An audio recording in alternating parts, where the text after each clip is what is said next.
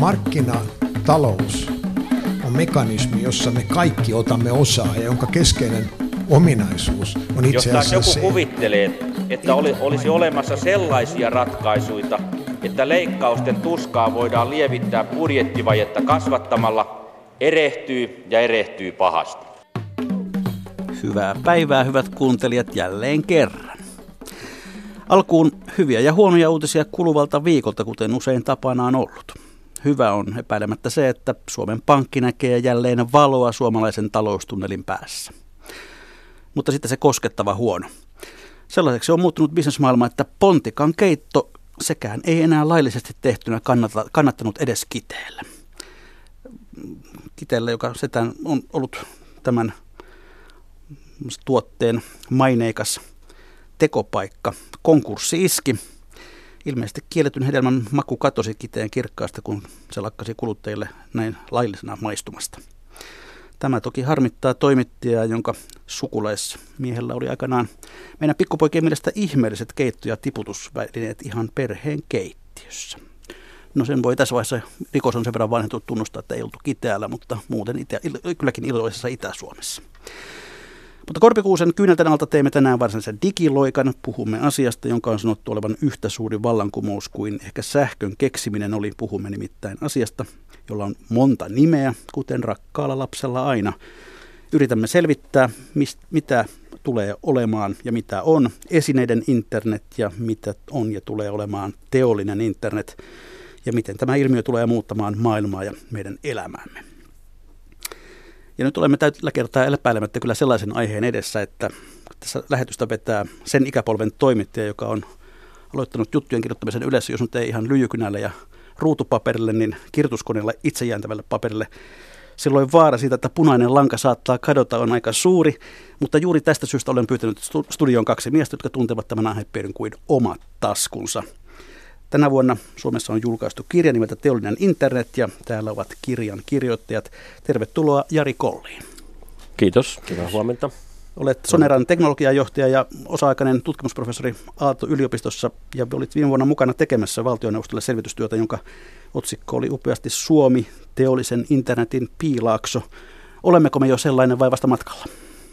Olemme hyvällä matkalla, sanotaan näin. Että meillä on kaikki edellytykset todellakin tulla tämän teknologiavallankumouksen kärkeen. Sen takia että tässä raportissakin kutsuttiin Suomi teollisen internetin piilaakso. Ja tervetuloa tietokirjailija ja viestintäkonsultti Ari Saarelainen. Kiitoksia. Hyvää huomenta kuulijat. Olet pitkään seurannut toimittajana jutuissasi teollisen internetin kehitystä. Jos nyt kysyn tällaisen asian, mikä siinä on kaikkein jännittävintä tai kiehtovinta? Vaikea kysymys, tuota, mistä edes oma innostukseni lähti tähän kirjailijaksi ryhtyä, mutta tuota, sanotaan, otetaan vaikka ihan käytännön esimerkki, että äh, jokainen suomalainen varmaankin tietää, mistä on kysymys Formula 1. Ja äh, ne on olleet pitkään täynnänsä näitä antureita, eli sensoreita virasperäisellä sanalla, ja äh, niitä kautta niin kun formula-tiimit pystyvät hyödyntämään sitä keräämään dataa auton käyttäytymisestä, kuljettajan ajosuorituksesta, aivan huikeita määriä. Ja äh, sitten sieltä niin kun pystytään ammentamaan, analysoimaan ja pohtimaan, tutkimaan sitä dataa ja käymään läpi. Ja sitten hämmästyttävästi voidaan kehittää sitä autoa ja myös opastaa kuljettaja kuulla siinä että ajapa tuosta vasta edes tuolla tavalla. Sitä ei pystytä perinteisesti niin noin silmämääräisesti näkemään tämmöistä uudenlaista, niin kuin, sieltä tulee niin kuin silmät ja korvat tulee näistä sensoreista eli antureista siellä ajoneuvossa ja samalla tavalla koneissa se toimii samalla tavalla missä tahansa koneessa laitteessa, mikä voi olla kodissa, jossakin kaupassa, tehtaassa, missä vaan. Hyvä, tästä me varmaan pääsemme hieman syvemmälle tämän tunnin aikana. Formulat on aika hyvä vertauskuva, sehän on tällainen edelläkävijä, näin sanotaan. Hyvät kuuntelijat, muistaa myös siitä, että lähetysikkuna on jälleen käytössänne, eli lähettäkää meille kommentteja ja kysymyksiä tästä aihepiiristä. Tuttuun tapaan sitten ohjelman loppupuolella palaamme niihin. Mennään sitten asiaan. Lähdetään liikkeelle tästä termistä esineiden internet. Siis internet nyt on termi, josta lähden, oletan, että kuuntelijat suurin piirtein kaikki ovat sen kanssa joskus olleet tekemässä sen avulla me nykyään maksamme laskuja, ostamme lippuja, lähetämme sähköpostia, roikkumme siellä naamakirjassa, eli Facebookissa, haemme tietoa. Se on siis tämmöinen tietoverkkojen järjestelmä. Kaikki suomalaiset sitä eivät toki vieläkään käytä, mutta, mutta useimmat nyt ainakin ovat lapsenlapsensa kuulleet sellaista käyttävän. Mutta hyvät herrat, mikä on esineiden internet? Kumpi haluaa aloittaa? No, Jari Kolli. No mä voisin aloittaa. Esineiden internet on erityisesti kuluttajien näkökulma tähän digitaaliseen vallankumoukseen, joka on nyt käynnissä. Ja lähtökohtana on se, että tuotteeseen integroituu älykkyyttä, eli ohjelmistoa, ja tuote kytketään internettiin. Ja, ja tämä yhtälö mahdollistaa aivan uuden tyyppisen tavan hyödyntää niitä tuotteita. Ja, ja tuota, esineiden internet-terminä on ehkä hieman harhaanjohtava, että puhutaan vain esineistä, mutta olennaista, että puhutaan kaikista tuotteista ja palveluista, mitä kuluttajat käyttää. Kun ne kytketään verkkoon, niihin integroituu älykkyys. Oli se älykkyys siinä laitteessa itsessään tai sitten verkossa. Pystytään etänä ohjaamaan, optimoimaan käyttöä, tuotteiden käyttöä. Siitä oikeastaan on kysymys. Ari Saarilainen, osaatko antaa jotain esimerkkiä siitä, että missä tämä esineiden internet jo näkyy? No esimerkiksi kymmenissä tuhansissa suomalaisissa kotitalouksissa on tänä päivänä ja suomalaisten yritysten ratkaisuja. On, on siis siellä kodeissa on laitteistoja, antureita, jotka mittaavat vaikkapa lämpötilaa ja vedenkulutusta sun muuta. Niin, ja sitten niitä tavallaan etään pystytään seurailemaan ja tarkkailemaan niitä tilas, tilanteita ja sitten voidaan myös niin kuin reagoida vaikkapa joku säärintamaan, kun tulee, niin ää, kylmä rintama, niin pystytään etukäteen pumppaamaan sinne kaukolämpöverkkoon jo lämpöä. Ihan ää, siis pystytään kiinteistökohtaisesti, mutta myös jopa asuntokohtaiselle tasolle menemään. Että se tuntuu ihan suomalaisen kodissa ja arjessa siinä, että miten mukavalta siellä kodissa tälläkin hetkellä voi tuntua. Tämä on yksi mahdollisuus. No näin, sanotaanko kuluttajan mielikuvituksessahan voisi olla vaikka tällainen vaihtoehto, että pakastin tietää, milloin perhe tulee kotiin ja alkaa sulattaa oikeaan aikaan ruokaa ja sitten seurustelee uunin kanssa ja kun perhe tulee kotiin, niin ruoka on valmiina pöytään laitettavaksi. Kuinka kauan ollaan tästä kuvasta vai onko tämä täysin harhaan, harhainen mielikuva? Jari Kolli? No se on varmasti totta, että laitteet, koneet keskustelee keskenään, mutta se, että, että kuinka sitten pakastimesta siirretään pihvit vaikka uuniin, niin se, se ei ole ihan vielä näköpiirissä. Miten se tapahtuu tämän teollisen internetin tai esineiden internetin kautta.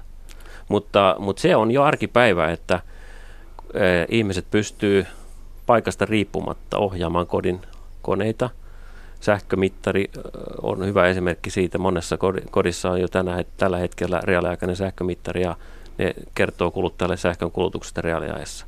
Ja periaatteessa pystyttäisiin jo tänä päivänä monia laitteita ohjaamaan etänä.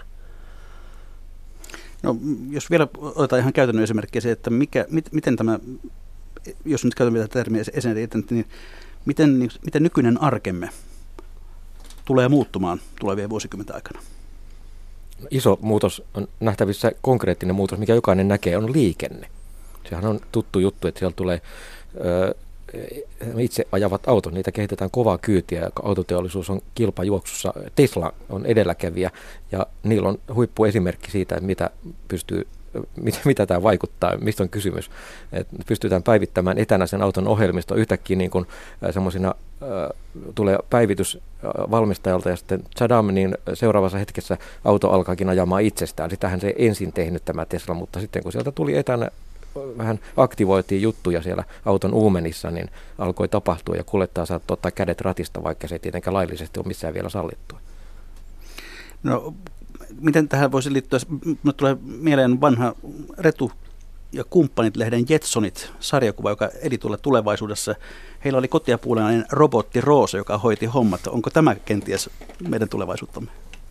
No siis, kyllähän tämä robotiikka liittyy hyvin läheisesti tähän esineiden internettiin ja, ja näitä tämmöisiä äh, erityyppisiä robotteja, osa on ihan tämmöisiä ohjelmistorobotteja, joilla ei ole mitään fyysistä om, ominaisuutta, mutta sitten on kyllä on näköpiirissä myös tämmöisiä ihan kodinhoitajarobotteja, jotka vois liikkua, liikkua huoneistossa ja, ja otetaan nyt esimerkiksi pölynimureitahan on tänä päivänä jo sellaisia, jotka imuroi huoneistoa ihan tämmöisen ohjelmiston kautta. Ei tarvita mitään erillistä ihmistä siihen enää. Ja ruohonleikkureita. Ruohonleikkureita mm. myös, kyllä.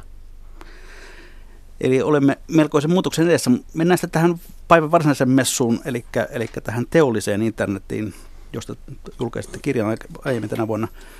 Siinäkin on siis kyse siitä, että koneet ja laitteet seurustavat keskenään, mutta, mutta mitä muuta se tarkoittaa? Mitä on nimenomaan teollinen internet?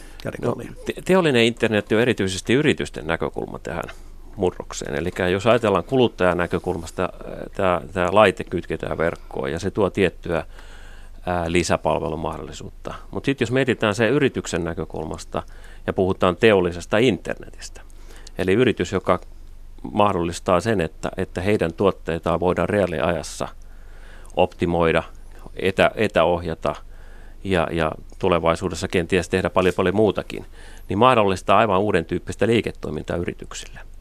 Ja, ja tota, jos tänä päivänä ja aikaisemmin yritysten fokus on ollut siinä, miten tuote toimitetaan loppuasiakkaalle, niin tulevaisuudessa se fokus tulee olemaan se, miten yritys auttaa asiakkaita käyttämään tuotetta reaaliajassa.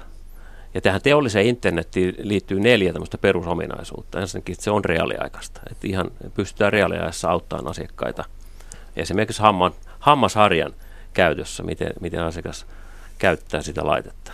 Toinen perusominaisuus on se, että, että tota, se mahdollistaa ennakoitavuuden, että pystytään ennalta jo näkemään tiettyjä ilmiöitä, jotka tapahtuu. Tämä sää, sää, säiden ennustaminen on hyvä esimerkki siitä, että kun se tieto on olemassa, niin se pystytään tuomaan siihen tuotteeseen jotenkin mukaan. Eli ennakoittavuus on keskeistä. Kolmas tärkeä asia on sitten tämä että sitä pystytään käyttämään mistä tahansa maailmaa, että se mobiili, mobiilisuus ja tämmöinen paikkariippumattomuus.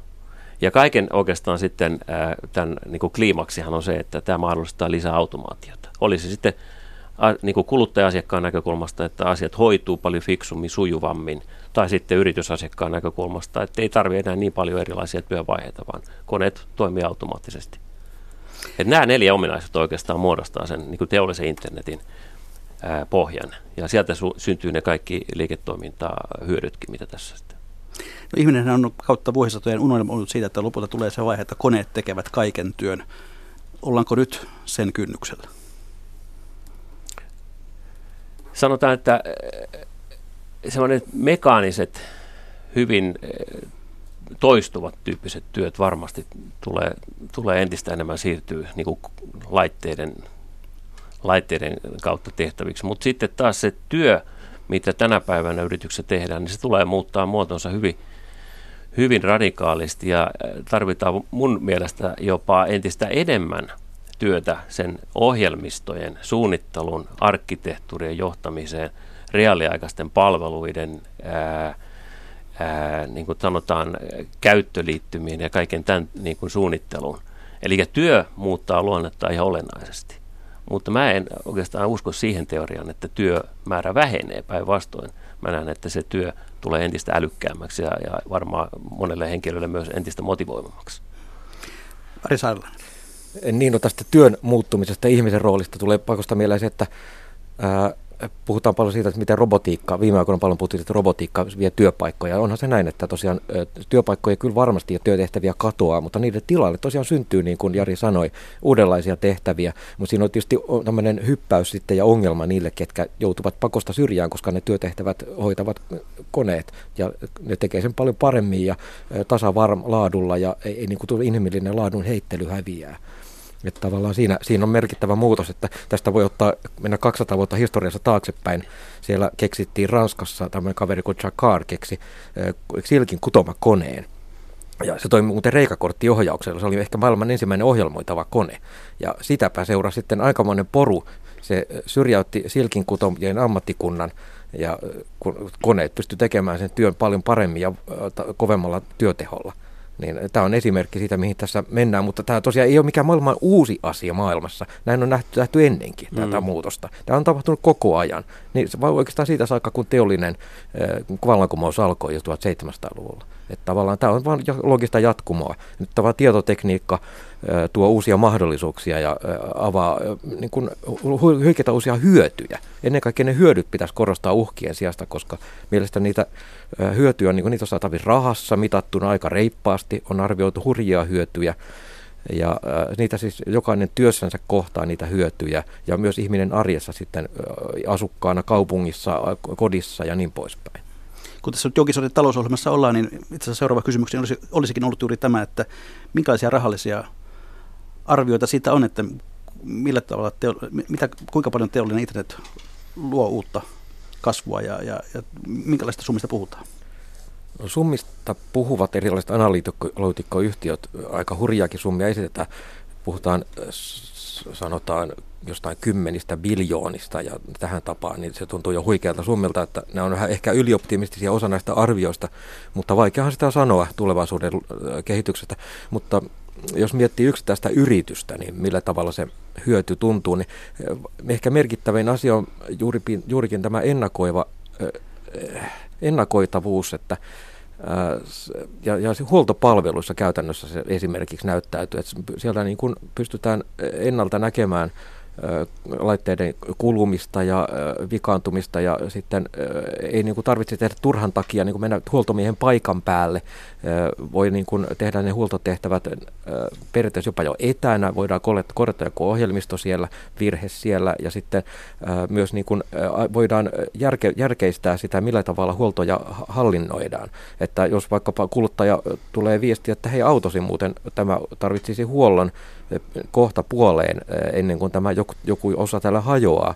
Ja samalla tavalla tehtaassa joku kone, niin pystytään ennalta saamaan se tieto siitä, että nyt täällä on huolto paikallaan ja siitä se rahallinen hyöty pikkuhiljaa syntyy. Se ei niin kuin synny yhdessä yössä yhdellä pamauksella, vaan sanotaan, se rahallinen hyöty syntyy monesta niin kuin virrasta, mutta ei se uudista palveluista, mitä tämä kaikki mahdollistaa, ne uudet palvelut on tavallaan No voi olla niin, että joku iso yritys tänä päivänä voi huomata muutaman vuoden kuluttua, että, että hei, meidän liiketoiminta muuttui ihan kokonaan, että se meidän entinen tulovirta muuttukin täysin tähän uuteen palvelumaailmaan, jossa hyödynnetään tätä teollisen internetin ratkaisua. Hmm. No mikä on tehnyt mahdolliseksi sen, että, että juuri nyt tämä teollisen internetin läpimurto on tapahtumassa? Mi- mikä on ikään kuin se Mi- mihin se nojaa, Jari Kolli? Joo, tämä on hyvä, hyvä kysymys. Kaikkihan puhuu tänä päivänä digitalisaatiosta. Jos mietitään digitalisaatioon, niin tämähän on pitkä polku, joka alkoi jo 50-luvun loppupuolella, kun tietokoneet keksittiin. Sitten pikkuhiljaa koko tele, televerkko alkoi digitalisoitumaan. 80-luvulla voidaan jo sanoa, että oli televerkot pitkälle digitalisoitu. Sitten syntyi internet ja, ja nyt, nyt kaikki puhuu niin kuin digitalisaatio aivan niin kuin uutena ilmiönä. Mutta oikeastaan eh, kysymyshän on, on nyt siitä, että, että tämä tietotekniikka tulee osaksi tuotteita, myytäviä tuotteita ja palveluja. Siitä on niin kuin kysymys primääristi, niin kuin jo puhuttiin. Ja, ja tota, miksi juuri nyt? Niin siihen on itse asiassa aika monta yksittäistä selitystä. Yksi selitys on se, että näiden sensoreiden ja antureiden hinta on tullut murto-osaa, mitä se on ollut vaikka kymmenen vuotta sitten. Ja se teknologia on kehittynyt huimasti siellä – Eli ne, ovat, ne ovat niitä vehkeitä, joilla tätä informaatiota voidaan kerätä. Juuri näin, juuri näin. Eli kun tuotteessa on jonkinlainen anturi, joka haistelee, mitä tapahtuu sen tuotteen ympäristössä, niin, niin niiden komponenttien hinnat on niin kuin romahtanut viimeisen kymmenen vuoden aikana. Joka tarkoittaa käytännössä sitä, että kun tehdään, tehdään tuotteita, niin kannattaa jo siellä tuotantoprosessissa ihan vain varmuuden vuoksi integroida antureita ja sensoreita siihen tuotteeseen, jos myöhemmin sitä saatetaan tarvita. Että se, se hintataso on niin romahtanut. Toinen tärkeä kehitys on se, että, että tässä viimeisen, voi sanoa viimeisen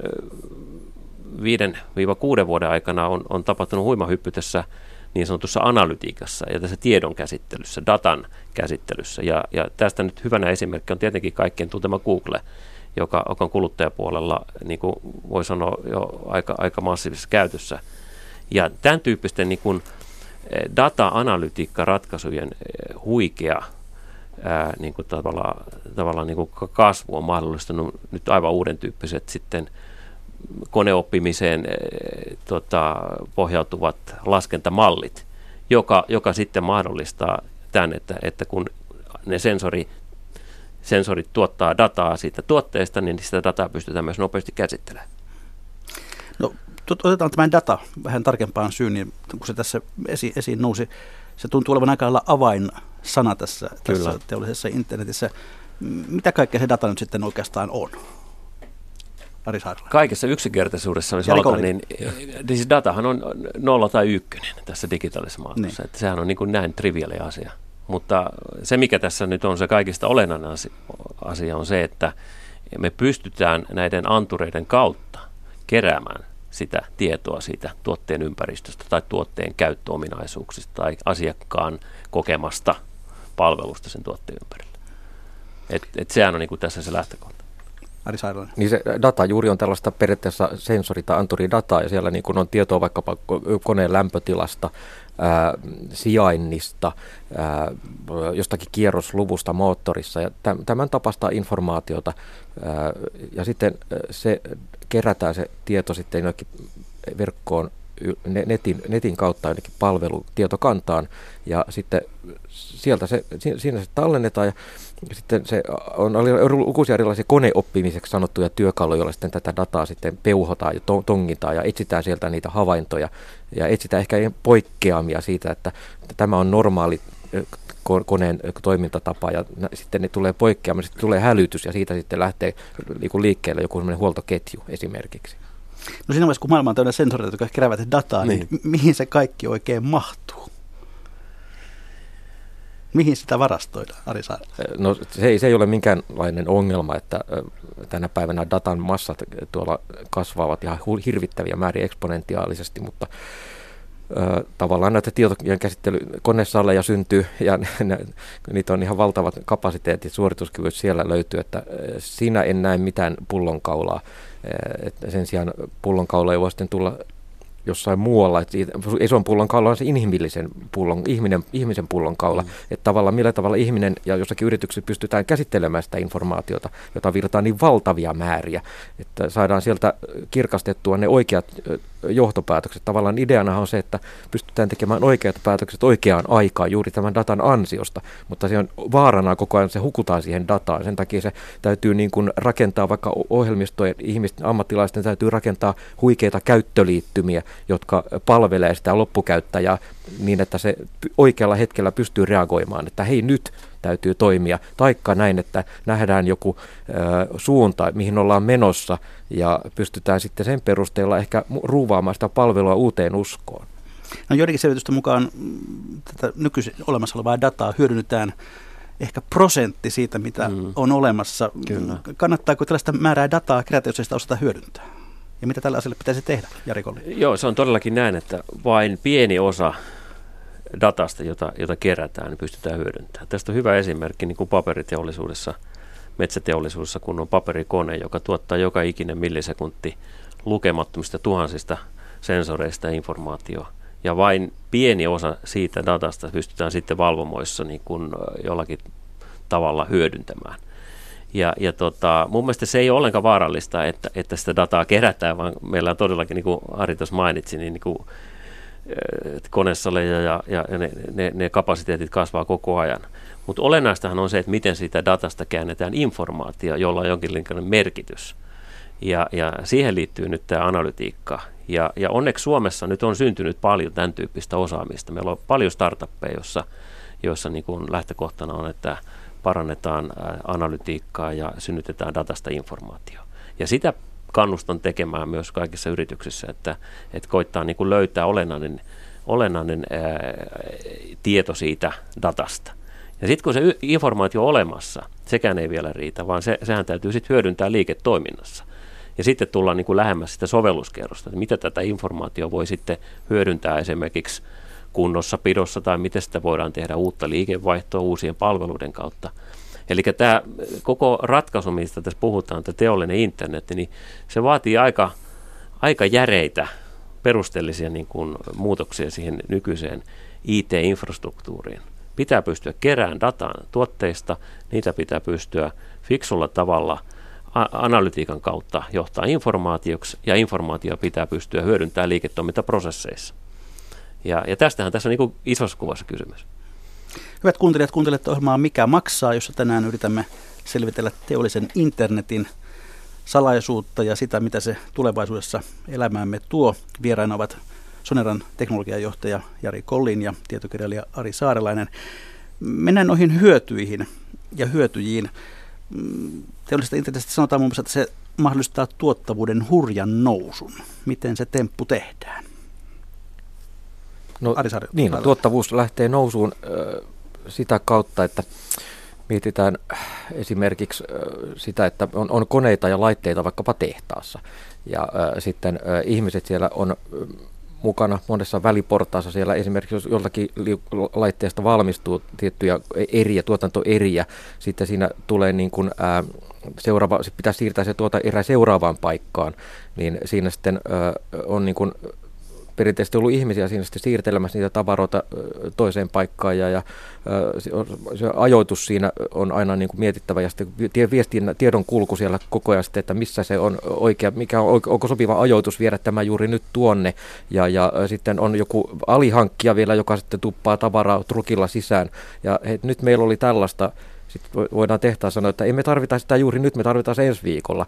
Ja sitten tuottavuutta tulee siinä, kun sitten koko se tuotantoputki menee näin, että siellä on niin kuin, äh, koko ajan äh, tulee tavaraa siihen tuotantoon, vaikkapa tehtaassa juuri, jos puhutaan tehtaasta, niin oikeaan aikaan saadaan sitä tavaraa siihen mukaan. Ja ei, ei tavallaan tule sellaisia niin kuin turhia odotteluita äh, mihinkään vaiheeseen ja väliin, vaan koko ajan se tuotanto rullaa tasaisen tahtiin ja äh, siinä kaikki tällaiset kuprut, mitä on ennen ollut ja tänä päivänä on, niin saadaan hävitettyä aika tehokkaasti. Ja koko ajan sitä tuotantoputkea voidaan myös analysoida, tarkkailla, että missä on seuraavaksi löydetään parantamisen varaa. Ja juuri tämän sensoreiden analytiikan avulla saadaan koko ajan sitä jalostettua sitä ketjua yhä tehokkaammaksi ja puristettua sieltä niin kuin viimeiset kemhut irti. Mm. Niin te kirjoitatte älykkäästä tehtaasta, eli tämä oli nyt hieman kuvausta siitä, että mitä he saattaisi olla. No tätä esimerkiksi Joensuussa ollaan tekemässä tällaisessa isossa teollisuuskompleksissa, jossa on esimerkiksi John Deere valmistaa, valmistaa laitteita, metsätyökoneita.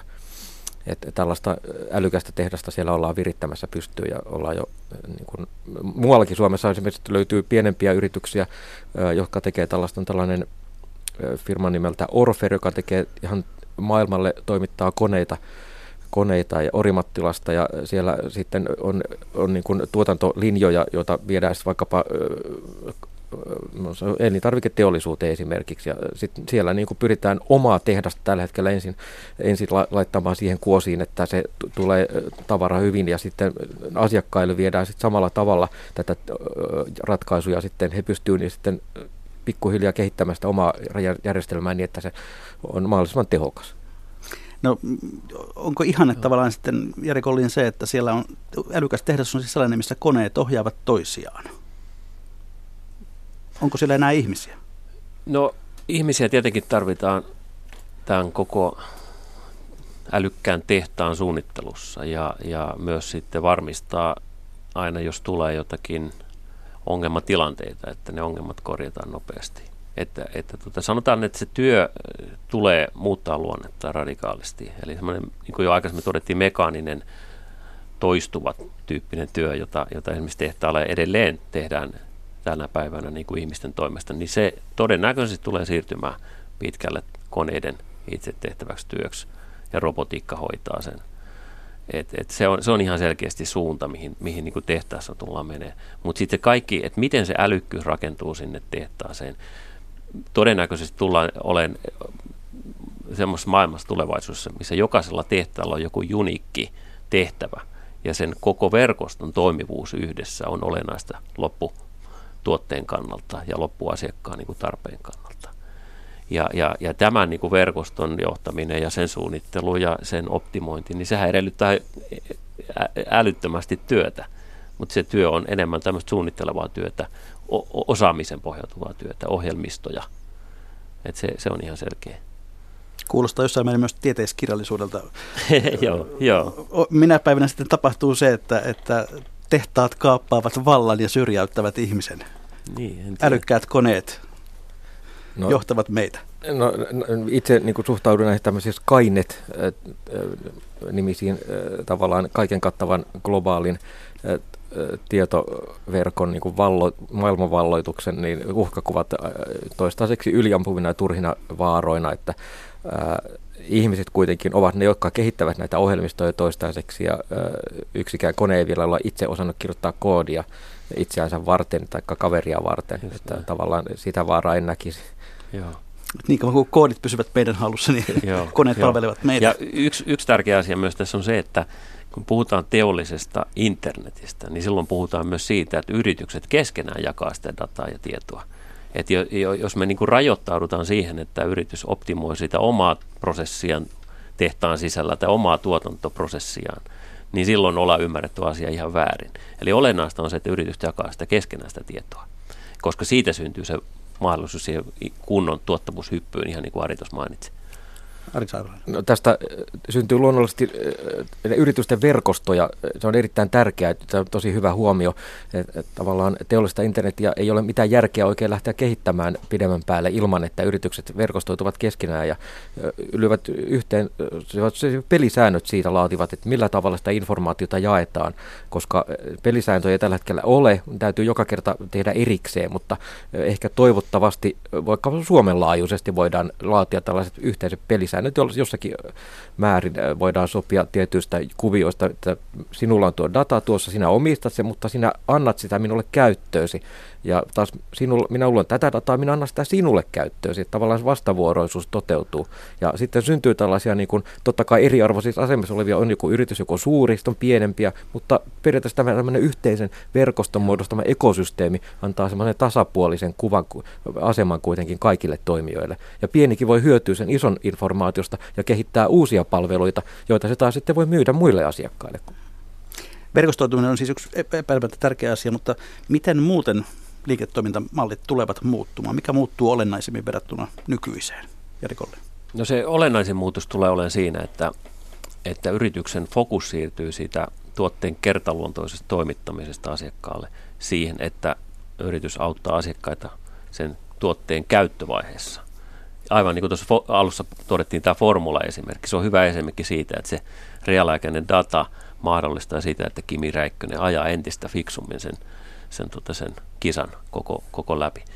Eli, eli, eli tämä on se olennainen muutos. Eli siirrytään niin kuin tavallaan entistä lähemmäs tämmöistä reaaliaikaista liiketoimintamallia, siirrytään entistä vahvemmin palveluvetoisiin liiketoimintamalleihin.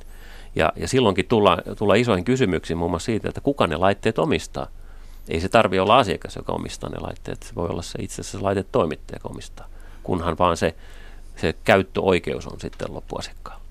No, suomalaisista suurfirmoista koneen menestyshän taitaa jossain määrin nojata juuri tähän, että paitsi että myydään hissi, niin myydään myöskin sitten se ylläpito ja, Joo. ja, ja huolto. Joo, kone on hyvä esimerkki siinä, miten on jatkuvasti osannut tavallaan kehittää liiketoimintaa kohti asiakkuuksi, asiakkaiden hallintaa ja, ja huolto ja, ja kunnossapito taitaa olla kaikista suurin liiketoiminta-alue tänä päivänä koneella. On muitakin hyviä esimerkkejä Suomessa. Kone Cranes on muun muassa yksi edelläkävijä tässä teollisen internetin hyödyntämisessä. Se, miten nostureista kerättävä informaatio on osattu hyödyntää esimerkiksi satama-operaattorin eh, niin kuin, tota, prosessin optimoinnissa, on hyvä esimerkki. Ponsse on suomalainen hyvä esimerkki ja, ja tota, on, on moni muukin. Käydään läpi, tuossa kirjassakin käyttää läpi hieman tämmöisiä soveltavia toimialoja siitä, että miten, miten tämä teollinen internet niitä muuttaa, niin jos lähdetään vaikka vähittäiskauppaan, mitä kaikki lähellä, kaikkia lähellä, kaikki käymme kaupassa, miten, miten kauppa muuttuu, Ari Saarlainen? No itse olen niin koko ajan sillä kannalla, että odotan, että minä päivänä syntyy sellainen ratkaisu, joka estää sen, että asiakkaalle ei myydä koskaan ei oota. Vaan asiakas tulee, katsoo vaikka jo kotona, tekee ostoslistan älypuhelimeen sovelluksella ja laittaa sinne mitä tarvitsee. Voi olla aika kirjavaa juttu, voi olla joku rautakauppatuotekin siellä ruokia mukana. Sitten sovellus ilmoittaa, tuossa on kauppa lähipäin sinua, jossa on tämä kaikki.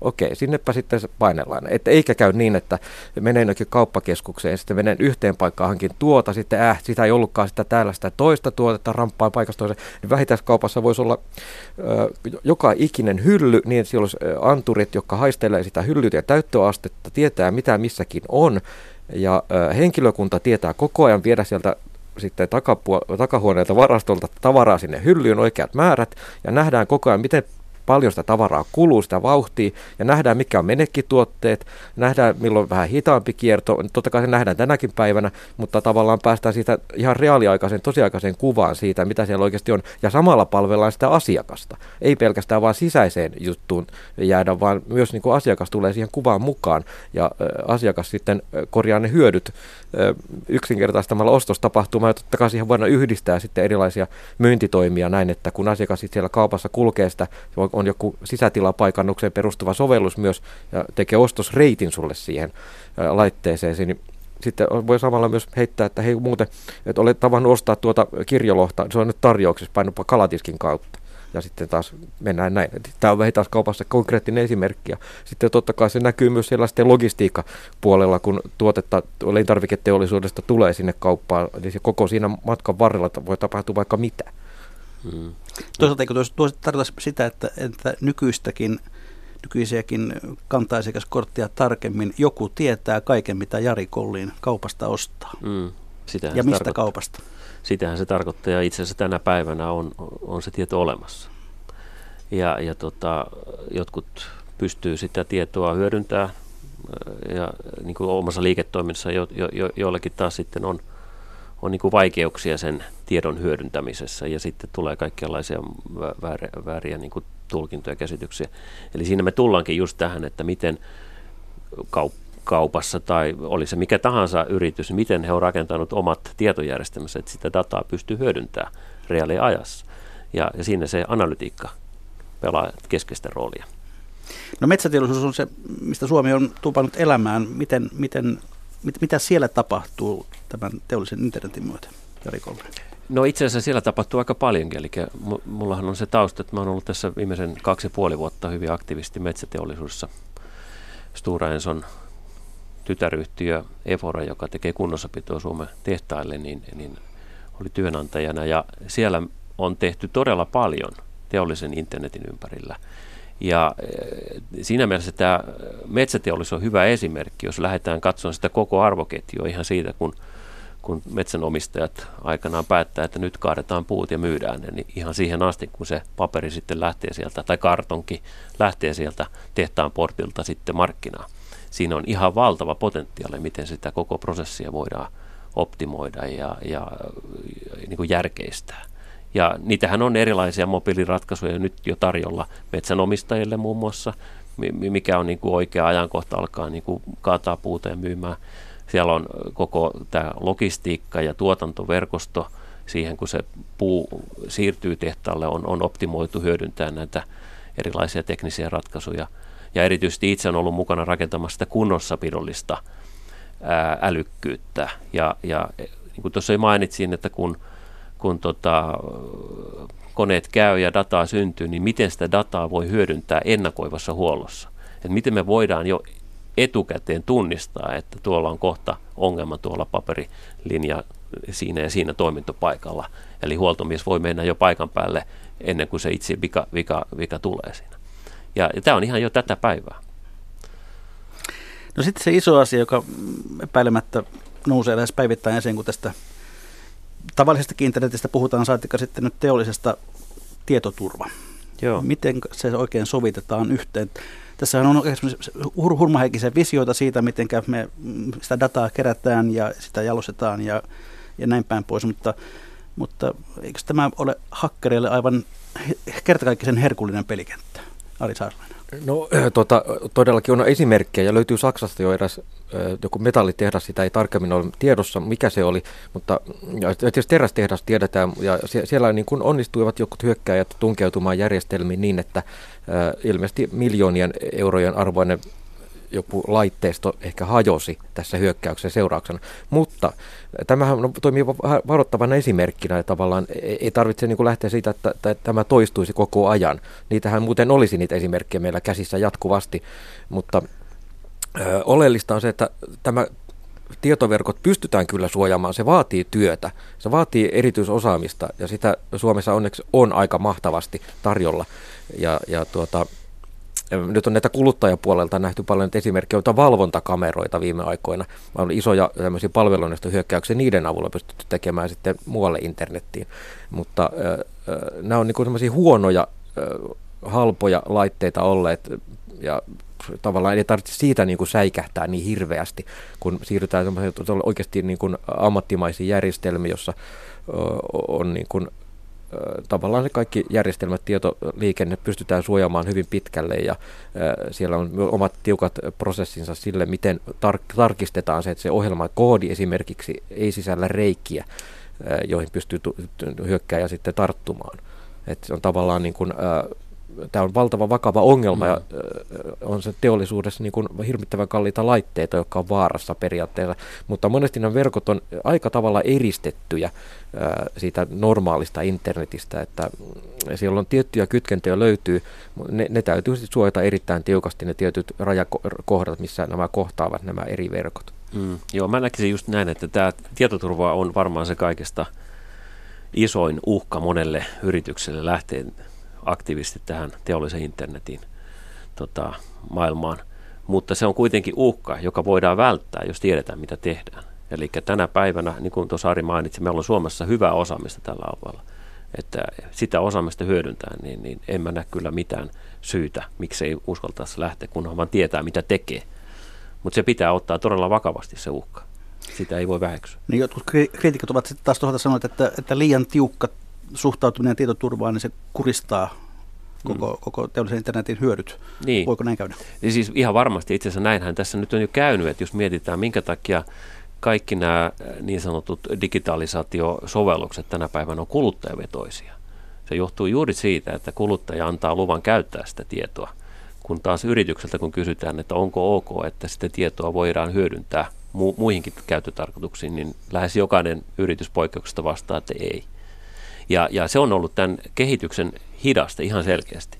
Et sen takia, kun mä oon itse asiassa paljon miettinyt siitä, että minkä takia nämä uudet digitalisaation sovellukset on kaikki kuluttajalähtöisiä sovelluksia, niin se liittyy just tähän tietoturva-asiaan. Eli kuluttajalle se ei ole niin tärkeää, että onko se minun tieto nyt sitten saatavilla kuin toisenkin, toisenkin tota firman käytössä. Mutta sitten kun puhutaan firman datasta, niin ei ole sellaista tietohallintojohtajaa, joka sanoo, että ei sillä ole merkitystä. No toisaalta kun kaikki on tuolla pilvessä tai, tai konesaleissa, niin kuinka häiriöaltis tällainen järjestelmä sitten on meillä esimerkiksi ilmastonmuutoksen myötä erilaiset myrskyt ja sähkökatkokset lisääntyy. Hyppäämmekö me sellaiseen yhteiskuntaan, että me yhtäkkiä huomaamme, että olemme oikeastaan kivikaudessa takaisin? Sitten, joo, mä voisin t- tätä asiaa itse asiassa aika paljon viime aikoina pohtinut, että nyt kun ollaan siirtymässä entistä enemmän tämmöiseen niin kuin reaaliaikaiseen maailmaan, niin otetaan nyt esimerkiksi 5G-teknologia kun tulee, niin sehän mahdollistaa ihan aidosti tämmöiset kuskittomat autot, joten jo itse asiassa tänä päivänä tuolla jollakin alueella liikkuu, liikkuu tota, niin kuin testikäytössä. Niin e, silloinhan me ollaan maailmassa, että jos pienikin häiriö tulee matkapuheliverkkoon, niin sehän vaikuttaa koko liikenteeseen tai, e, tai saattaa vaikuttaa ihmisten turvallisuuteen niin silloinhan se tarkoittaa sitä, että nämä kaikki verkot, mitä, mitä tota, rakennetaan tulevaisuutta silmällä, pitää kahdentaa ja varmistaa moneen moneen kertaan. Ja, ja itse asiassa on jo nähtävissä, että, että tota, sekä sähköverkot että tietoliikenneverkot, niin, niin täytyy kyllä niin kuin suunnitella vähän eri tavalla, mitä, mitä tota, aikaisemmin on suunniteltu, koska tämä maailma tulee entistä enemmän reaali, pohjautuu reaaliaikaiseen transaktioihin. Ari Saarlainen.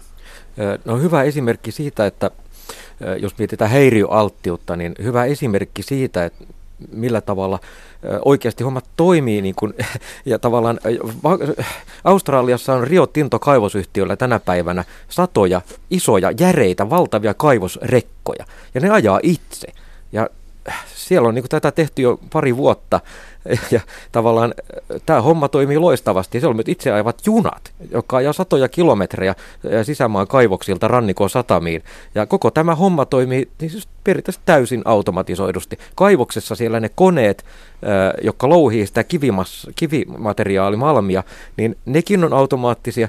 Ja tämä, tavallaan tämä on huippuesimerkki siitä, että tavallaan homma toimii, häiriöalttius on päinvastoin vähentynyt. Ihminen siellä ennen pelissä mm. aiheutti huomattavasti enemmän häiriöitä. Rekkakuskeilla oli erilaisia kahvia, taukoja, piti käydä vessassa ja niin poispäin, mutta sitten nämä homma, homma, kun on täysin robotisoitu, automatisoitu, niin häiriöalttius on pienempi kuin ennen.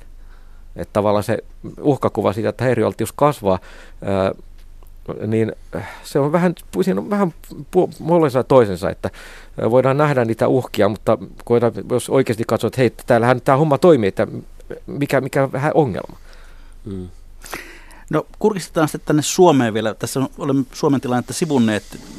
Minkälaisella liiketoiminnan sektorilla te näette Suomessa eniten potentiaalia tämän teollisen internetin hyödyntämisessä? Jari Kollinen. No siis suomalainen perinteinen teollisuus on pitkällä pohjautunut aika järeisiin laitteisiin, jotka on niin kuin investointityyppisiä hyödykkeitä. Ja, ja tota, mun mielestä meidän kannattaa Suomessa ehdottomasti rakentaa tämä, tämä, niin kuin tähän, näihin, näihin vahvuuksiin, mitä meillä on. Ja kun siihen yhdistetään tämä osaaminen, mitä meillä on esimerkiksi tämän analytiikan, niin otetaan nyt esimerkiksi peliteollisuus, joka on hyvä esimerkki siitä, että me ollaan aivan maailman kärkeä. Ohjelmisto ja analytiikka osaaminen, kun yhdistetään tähän perinteisen niin kuin systeemipohjaisten ratkaisujen toimittamisen asiakkaille, niin mä lähtisin niin kuin tästä, näistä vahvuuksista rakentamaan sitten Suomen kilpailukykyä. Ja, ja mun mielestä meillä on jo hyviä esimerkkejä. Tässä on muutamia yrityksiä mainittu ja se, mikä on erittäin ilahduttava nähdä Suomessa, on nämä kasvavat startup-määrät. Ja, ja, ja tota, itse olin mukana SLAS-tapahtumassa muutama viikko sitten, niin täytyy sanoa, että me ollaan kyllä aivan, aivan poikkeuksellisessa tilanteessa Suomessa, että me pystytään näin paljon luomaan uusia innovaatioita näin, näin niin kuin, ö, pienessä maassa, että meillä on kaikki edellytykset ihan oikeasti nousta niin kuin maailman kärkeen tässä. Ari Saivonen. No itse ottaisin yli toimiala rajojen sen idea juuri tätä ohjelmistoa, että on se suuri, suuri, suuri mahdollisuus riippumatta siitä, mikä vaikkapa viontiteollisuuden ala on kyseessä. Että tavallaan siellä on juuri nämä investointitavarat on Suomen viennissä muodostaa hirvittävän suuren osan, mutta ne on aina alttiita erilaisille kansainvälisille suhdannevaihteluille. Mutta sen sijaan, kun sitten puhutaan vaikka palveluista, niin se asiakashan tarvitsee sitä palvelua kaiken aikaa. Ei se voi niin kuin lähteä siitä, että ää, tässä on tämä laitteiston huoltopalvelu. Otetaanpas, annetaanpas, pistää se poikki nyt kahdeksi vuodeksi, annetaan huoltojen olla, koska nyt, nyt on tiukka tilanne. Ja sen sijaan se voi sitten sen sijaan päättää, että nyt ei osteta tätä uutta laivaa, koska siihen menee niin julmasti rahaa. Mutta se huolto on tavallaan sellainen tasaista rahavirtaa tuo koko ajan sille suomalaiselle yritykselle. Ja, ja sitten se palvelu, mitä se pystyy toimittamaan, oli se mikä ala tahansa. Mm. Joo, tuo on tärkeä huomio. Siis ehdottomasti me, me siirrytään vahvemmin ja vahvemmin tämmöiseen palveluvetoiseen liiketoimintaan. Ja se liiketoimintamalli muuttuu entisestään enemmän siihen niin kuin asiakaslähtöiseen palveluvetoiseen liiketoimintaan. Et vaikka siellä on taustalla se järeä kone tai laite, niin kuin otetaan koneen hissi tai konekreissin nosturi tai Wärtsilän moottori, niin se palvelu, joka rakentuu sen päälle – tai, tai sen rinnalle on, on se juttu, jolla me pystytään tätä meidän kilpailukykyä nostamaan maailmalla. No tuon jotenkin kirjan rivien välistä olen meillä lukevana sitä, että olette osin myöskin huolestuneita siitä, että täällä ei ihan kaikkialla ymmärretä vielä sitä, että mihin tässä pitäisi nyt ryhtyä. Ajatellaan liian perinteisesti tästä Joo. tuotannosta. Kuinka suuri uhka se on meidän tulevaisuudelle, että, että tavallaan kun näin on tehty tähänkin asti, niin näin niin tehdään jatkossakin. Sanotaan niin, että ihan muutama viime vuoden aikana mun mielestä me ollaan, me ollaan niin kuin päästy eteenpäin näissä asioissa, mutta me ollaan ehkä, ehkä oltu, oltu tässä 2010-luvun niin kuin alkupuolella vähän tämmöinen perässä hiihtäjä, että ollaan katsottu, mitä maailmalla tapahtuu ja sitten seurataan ja apinoidaan muita. Mutta nyt ihan selkeästi tässä on tapahtunut tämmöinen murros, että me ollaan lähetty aktiivisesti kokeilun kulttuurin kautta rakentamaan uusia innovaatioita. Et, et, et siinä mielessä mä näen kyllä nyt tilanteen huomattavasti valosampana kuin vielä sanotaan viisi vuotta sitten.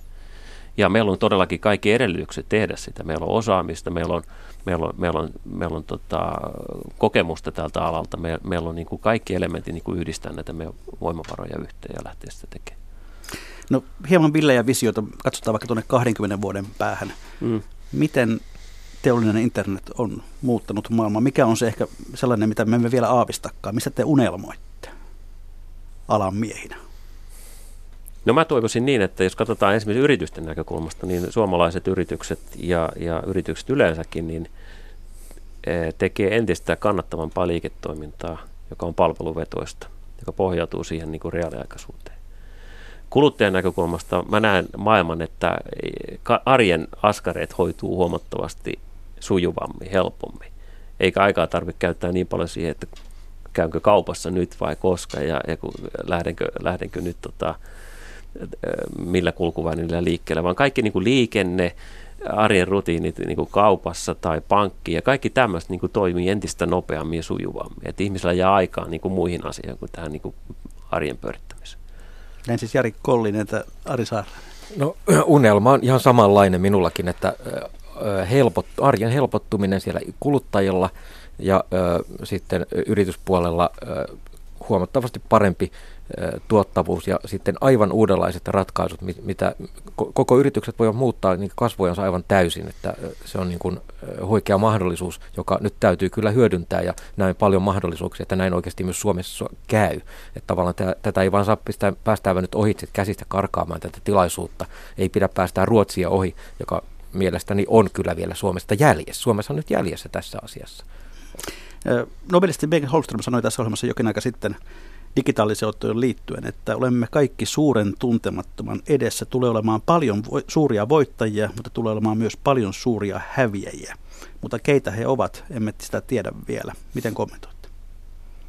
No voittajia on tässä jo mainittu muutama nimi, jotka mielestäni on voittajia suomalaisessa yritysmaailmassa. Että, ää, voitto, voitto syntyy sitä kautta, että rohkeasti nyt lähdetään kehittämään näitä uudenlaisia palveluita, ratkaisuja ja et ei turha, turha tässä niin kun on pidä käsiä pyöritellä ja katsoa, mitä maailma tekee, vaan olla edellä tässä ö, Aasiassa kovaa kyytiä, Kiina, Japani, Korea menevät, mutta siellä on omat kulttuurisetkin ongelmansa ja meillä on Suomessa hyvät mahdollisuudet myös mennä Saksasta ohitse, jossa on myös omat kulttuurisetkin ongelmansa. Tavallaan saksalainen insinööri on huipputaitava, mutta siellä on saksalaiset yritysten keskinäinen kulttuuri on hiukkasen sellainen kyräilevä Eh, tietyllä tavalla, että tavallaan Suomessa pystytään pienenä maana ehkä puhaltamaan yhteen hiileen ja sitä kautta nousemaan niin kuin eh, tavallaan maailman kärkeen tässä. Joo. Sitten pari poimintaa täältä lähetysikkunasta. Pekka Iitä huolestuttaa järkevän laitteen keräämän tiedon ulkopuolinen ja kontrolloimaton käyttömarkkinointi, käyttäjäprofilointi ja muihin tarkoituksiin. HKM toteaa, että työ ei tekemällä lopu, vaan lisääntyy. Puute on yrittelijäisyydestä. Lörpötin toteaa, että digitalisaation ja automaation luoman tuottavuuden kasvu hyöty valuu osinkoina omistajille ja pääomat kasaantuvat yhä harvempien käsiin. Ja Elbe arvelee, että hakkeri sulattaa pakastimessa ja pistää imurin ynssäämään yötä päivää, kun olet lomalla. Ja sitten hyvät kuuntelijat, olemme jälleen siinä kohtaa lähetystä, että on perinteisten viikon talousvinkkien ja talousviisauksien aika. Jari Kollin, sinä saat aloittaa. Jaha. No tuota, en tiedä, kannattaako kenenkään kuunnella näitä mun talousvinkkejä, ei ole mikään asiantuntija näissä Vastuu asioissa. kuulijalla. Vastuu kuulijalla, mutta täytyy sanoa nyt eilen kun kuulin, että USA keskuspankki nostaa korkoa ja todennäköisesti ensi vuonna vielä tulee kolme kierrosta lisää. Eh, me ollaan nyt totuttu monta vuotta siihen, että korot on alhaalla, jopa, jopa niin kuin negatiivisella puolella, niin, eh, niin tulee vaan mieleen se, että, että tota, joskushan ne velat on maksettava ja, ja tota, sen sijaan, että koko ajan otetaan uutta velkaa, pitäisi alkaa jo vähän miettiä sekä yksilöiden että erityisesti kuntien ja, ja yhteiskunnan siitä, että missä se raja menee koska ne velat maksetaan. Niin, laulussakin, laulussakin sanotaan, että ainahan se on maksettava, eikös juu? Ari Saarelainen, sinun viikon talousvinkki tai talousviisallis. No pysytään aiheessa, eli suosittelen, jos sinulla sitä löysää rahaa taskuissa pyörii, niin sijoita tämän teollisen internetin alan kasvuyritykseen. Sieltä löytyy varmasti hyviä ehdokkaita, mihin, jotka todella tulee, tulee niin kuin menestymään, mutta en, en neuvo mikä firma se on, mihin pistät rahasi, mutta kyllä sä löydät. Ja viikon yleisöpinkki on nimimerkiltä Teräs Mummo, joka kirjoittaa näin. Jos vain on varaa, oma tietokone kannattaa uusia määrävälein. Vaikka uudet järjestelmät vanhaa ihmistä aina kauhistuttavat, niiden opettelu vaikka väkisin tekee aina hyvää myös pääkopalle, eipä hän pääse jälkikasvukaan silmille hyppimään. Kiitoksia Jari Kolliin, kiitoksia Ari Saadelainen, kiitoksia hyvät kuuntelijat. Mikä maksaa, sitä ihmetellään jälleen viikon kuluttua.